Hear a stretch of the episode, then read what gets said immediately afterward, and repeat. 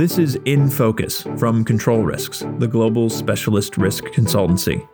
Each episode of In Focus brings you in depth analysis and perspective from a different corner of our global network of experts.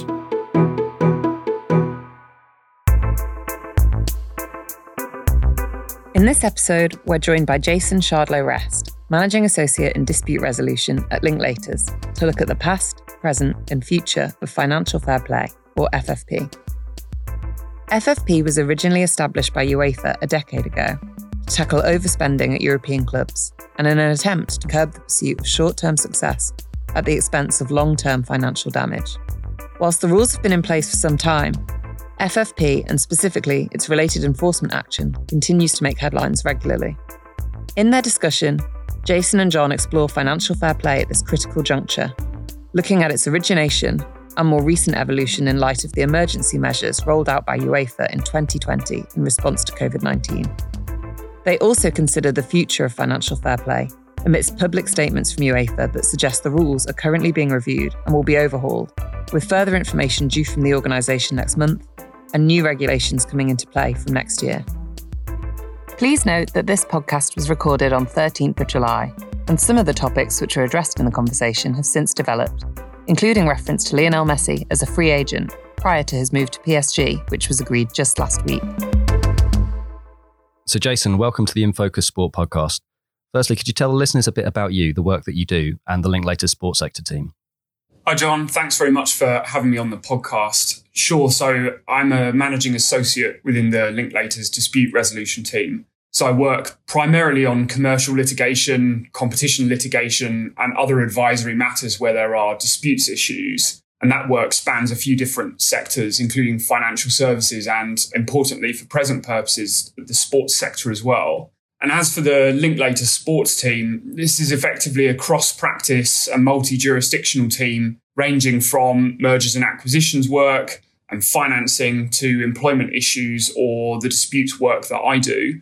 And we work with a broad range of clients, including major industry stakeholders. And we've also got a dedicated blog Sporting Links, which I'd encourage listeners to subscribe to. And that's got contributions from across the firm on legal developments in sports.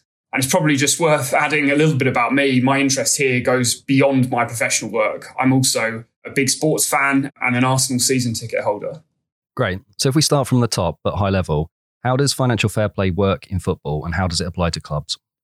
So I should say at the outset that although financial fair play or FFP has come to be a sort of umbrella term for all manner of financial regulation in football at a number of different levels, I'm talking about it here in the sense of the regulations christened by European football's governing body UEFA, which apply to clubs participating in UEFA club competitions. And UEFA introduced FFP a decade ago, roughly, with the objective of improving the overall financial health of European clubs and to ensure their long term sustainable growth. And in essence, the idea was to ensure that clubs don't generate significant losses in pursuit of a competitive edge. And as to how FFP works, it's probably best thought of as having two key pillars. So since 2011, all clubs that have qualified for UEFA competitions have had to prove that they don't have overdue payables throughout the season, including in respect of transfers, employees, and tax. So that's pillar one.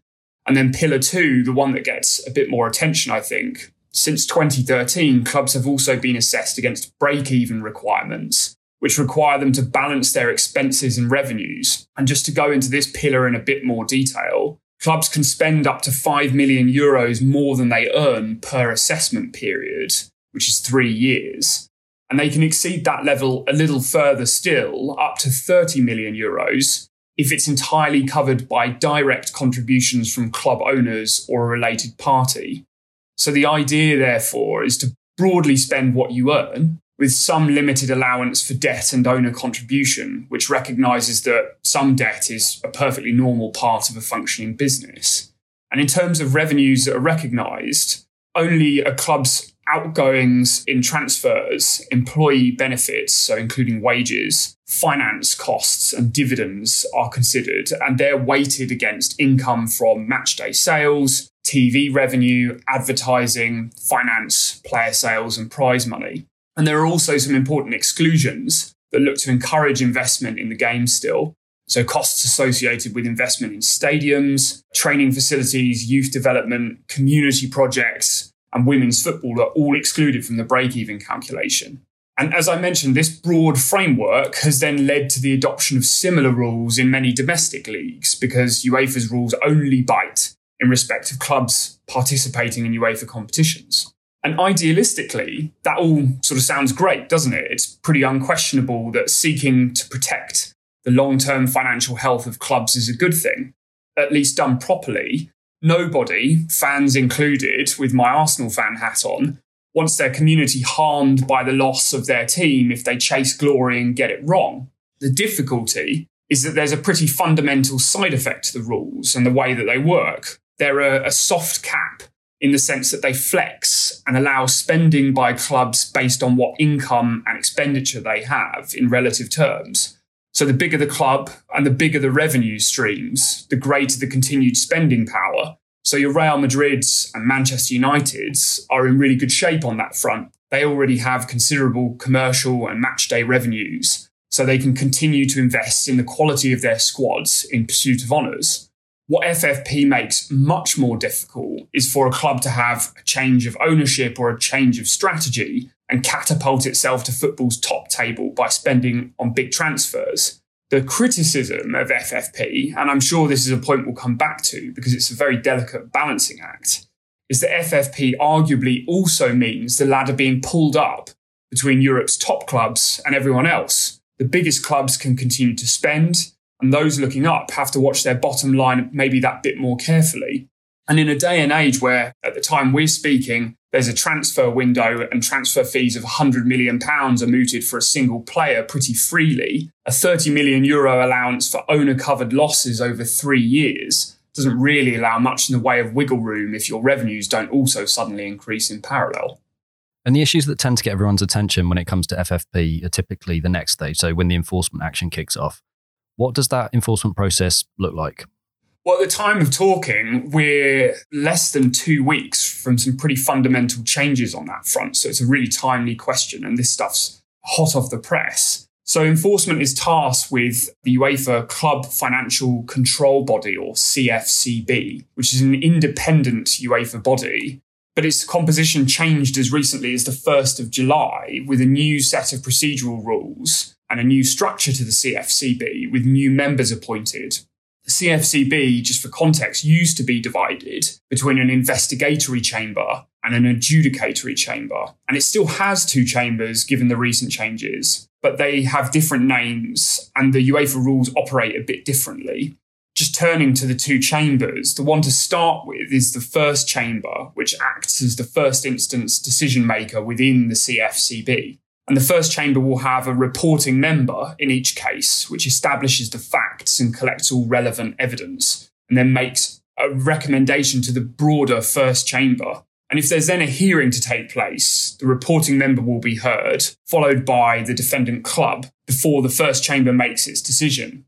And in terms of the first chamber's powers, these look to go beyond what the more investigatory remit was that the system used to have. The first chamber can, for example, dismiss the case, accept or reject a request for an exception to the three year rule, conclude a settlement agreement, and or impose disciplinary measures, which importantly aren't limited in the way that they used to be for the investigatory chamber. And the first chamber is also empowered to make final decisions in particularly urgent cases, such as where the case concerns entry into a UEFA competition, which is a new rule. So that's the first chamber. And we've then got the appeals chamber, which sort of does what it says on the tin. It hears appeals of all but the small sanction cases, so not cases where there are warnings or fines. And it also won't hear those urgent cases I mentioned, which are heard on a final basis by the first chamber.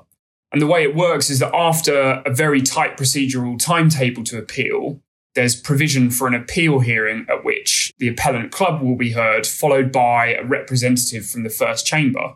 And the appeals chamber has pretty wide powers and its decisions are final. Again, it can dismiss the case, it can uphold, amend, or overturn the first chamber's decision. It can accept or reject the club's admission to the UEFA competition in question, and or it can impose disciplinary measure. And from there, if any parties are grieved by a final decision of the CFCB, and, and quite a few have been over the past decade, the club has the right to appeal before the Court of Arbitration for Sport, or CAS, in Switzerland. And this tends to be the end of the road then, although in some very exceptional cases, a further appeal can be made to the Swiss court. And just to touch briefly on the sanctions that are possible against clubs, depending on various factors, there's a real range here, going from a warning or a fine all the way up to disqualification from UEFA competitions or even withdrawal of a title or award. And it's when we get to the risk of disqualification from competition that there tends to be real media interest and no doubt a few fans sweating at home. So we've got a whole new enforcement system at the time of talking. And I guess we'll see over time how that works. And COVID's had a huge impact globally in, in many, many ways. And the, the, the sort of financial impact on sport is, is no different, really. So, in that context, did UEFA make changes to FFP to support the clubs?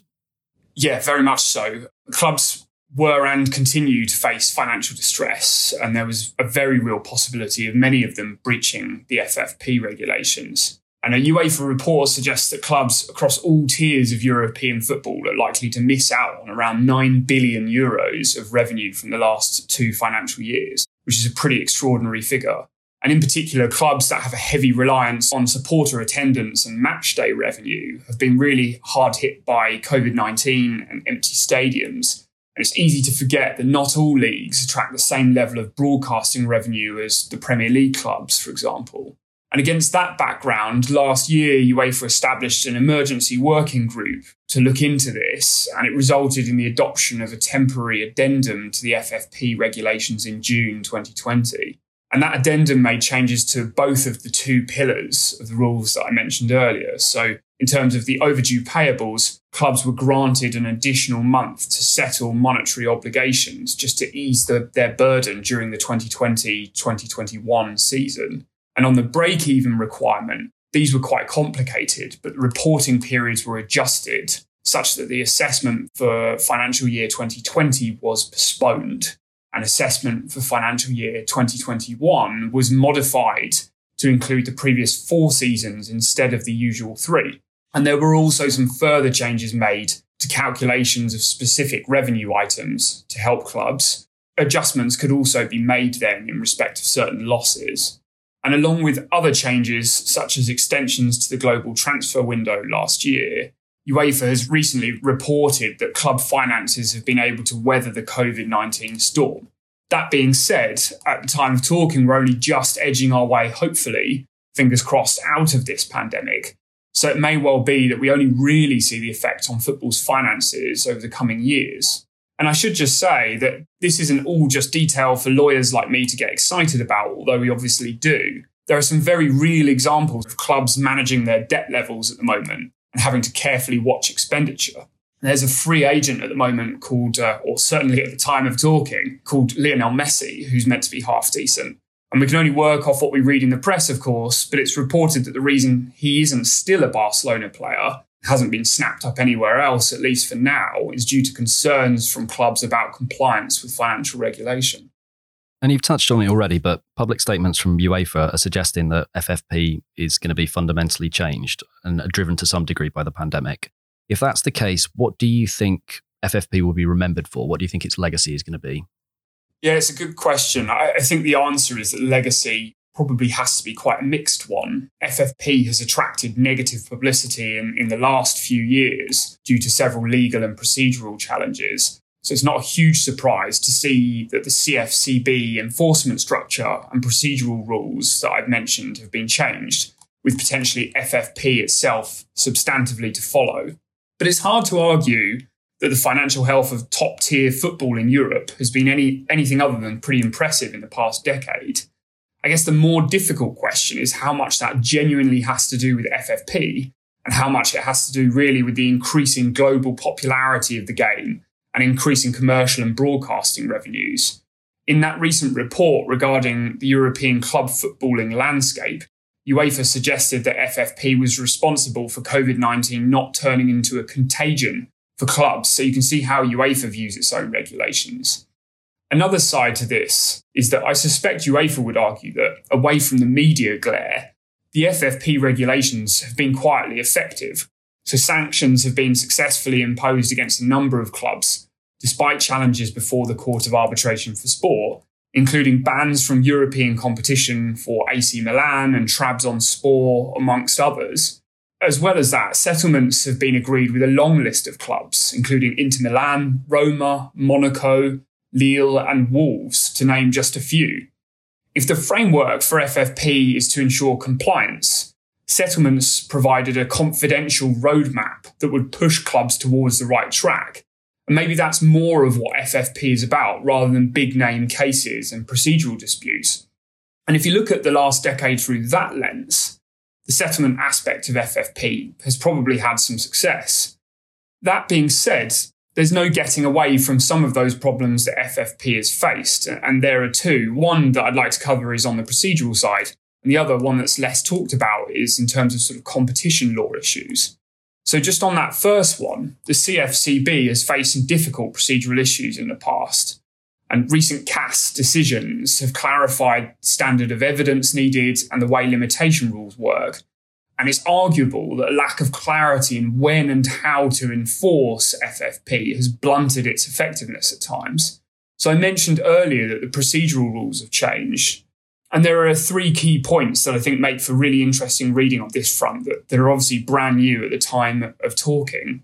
First, there's a beefed up duty of cooperation that applies to a club that's faced with inquiries and requests from the CFCB.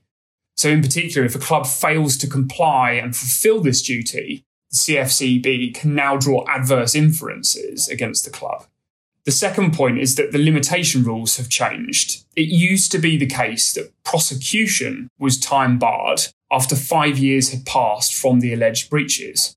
That's no longer the case, and the period is now five years in order for proceedings to be opened rather than prosecution. And this is potentially a really important distinction because it could buy the CFCB important wiggle room.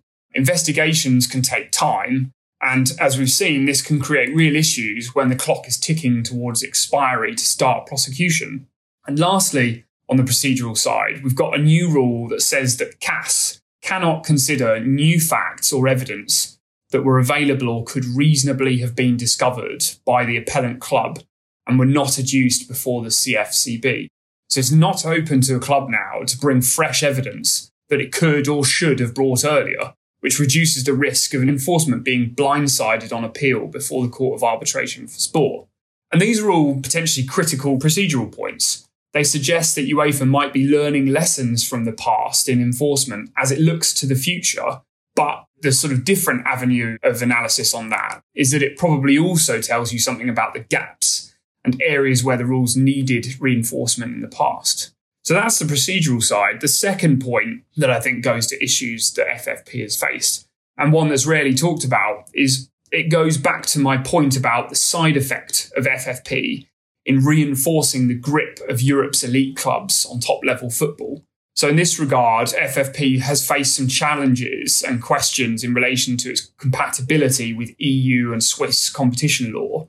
Challenges came from Turkish football club Galatasaray, and football agent Daniel Striani. And while neither was successful in the end, Galatasaray's arguments, in particular before the Court of Arbitration for Sport, that there was a restriction of competition by effect in respect of the break even rules under European law, failed largely due to a lack of expert economic evidence. It wasn't really dismissed out of hand by any means. And I think, lastly, one point to, to mention again, because it's an important one, is that the elephant in the room is probably that FFP only applies to those participating in UEFA competitions.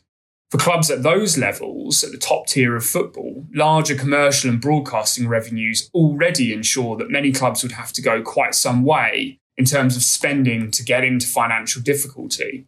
In lower league football, although there are financial regulations that have been adopted at domestic level um, in, in many leagues, the tightrope can be considerably thinner. So English fans would look at clubs like Bury and Macclesfield, who've ceased to exist, and clubs like Bolton, who were in the Premier League not all that long ago, have come perilously close. And taking a step back and looking at the broader football pyramid, it's not really the top of the pyramid that we need to be most worried about. So looking at that as a whole, whilst FFP has, has worked to some degree and its objectives are admirable, it hasn't been smooth sailing. And it's probably fair to say that UEFA doesn't have a clean sheet on FFP, put it that way. And I mentioned that FFP is set to be fundamentally changed, at least based on UEFA's statements. What comes next now? How do you think FFP will shape up as we look into the future? Yeah, it's going to be fascinating to see what comes next for the substantive FFP rules. And details are pretty thin on the ground at the time of speaking, but based on statements from UEFA and the content of their European club footballing landscape report from May this year, it looks like the intended revamp would look to do away with the break even requirements, so that second pillar I mentioned, and push towards a more forward looking model that focuses on club wage levels and the scale of fees in the transfer market. So the break even rules at the moment, the way they work are backward looking. And what I mean by this is that the rules assess income and expenditure numbers on the basis of the previous three seasons. And I think COVID has forced clubs as well as UEFA to consider if this is really the optimal way to ensure long term sustainability and financial resilience. UEFA makes the point in the report that the break even rule was designed to tackle overspending and to prevent inflationary spikes. And the recent crisis takes us into the realms of needing urgent revenue control to ensure survival of clubs. So the idea would be to have a stronger focus on regulatory measures that look at the present and future activities of clubs by lowering expenditure to acceptable levels. And UEFA says it's begun a consultation process that it expects to complete by the end of this year that being said, UEFA itself recognises that these issues are far from straightforward. And personally, I wouldn't be surprised if this takes some time. If FFP is changed to contain a forward looking focus on limiting transfer fees, wages, etc., do you see any challenges with that model? Oh, there could be plenty of possible issues here, and, and, and that's why this is so complicated. The first thing to say, and obviously I would say this as a lawyer, but the devil really is in the detail here the general idea of trying to bring spending on transfers and wages under control sounds quite sensible in principle. But what does it actually mean in practice and how will it actually work? If the suggestion is that some kind of cap can be put in place, this risks being unpopular with certain clubs and being challenged in the long run. Will the cap remain, for example, a soft one that depends on revenues and flexes based on a club's relative position, as FFP does now?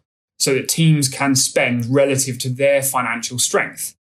Or is a hard cap envisaged, which means that all clubs have the same hard limit on what they can spend as, for example, the English Football League salary caps did? I think the way to visualize the challenges here is to take two teams from the same competition. So taking the Champions League winners and comparing them with a team that were out at the group stage is a good way to do this.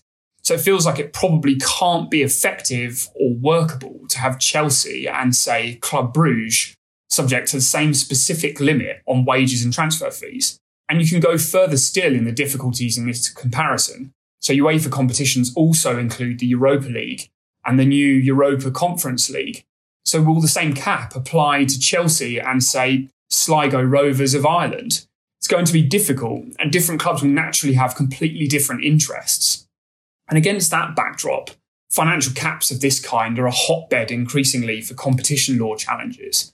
You can see that a club with an ambitious owner that wants to spend more freely to get to Europe's top table quickly could have some concerns about the effect of a transfer fee or salary cap on competition and that, that club's freedoms.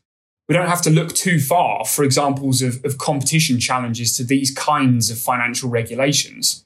The PFA, for example, included a competition law challenge as part of its arguments against the EFL salary caps, which I mentioned earlier. And switching codes, Saracens Rugby Club also brought an unsuccessful competition law challenge in respect of salary caps in English Rugby Union, and that fell flat in large part again for issues in terms of expert economic evidence. Established principles now show that sports governing bodies and their decisions can, where they have economic effects, be subject to review by competition authorities.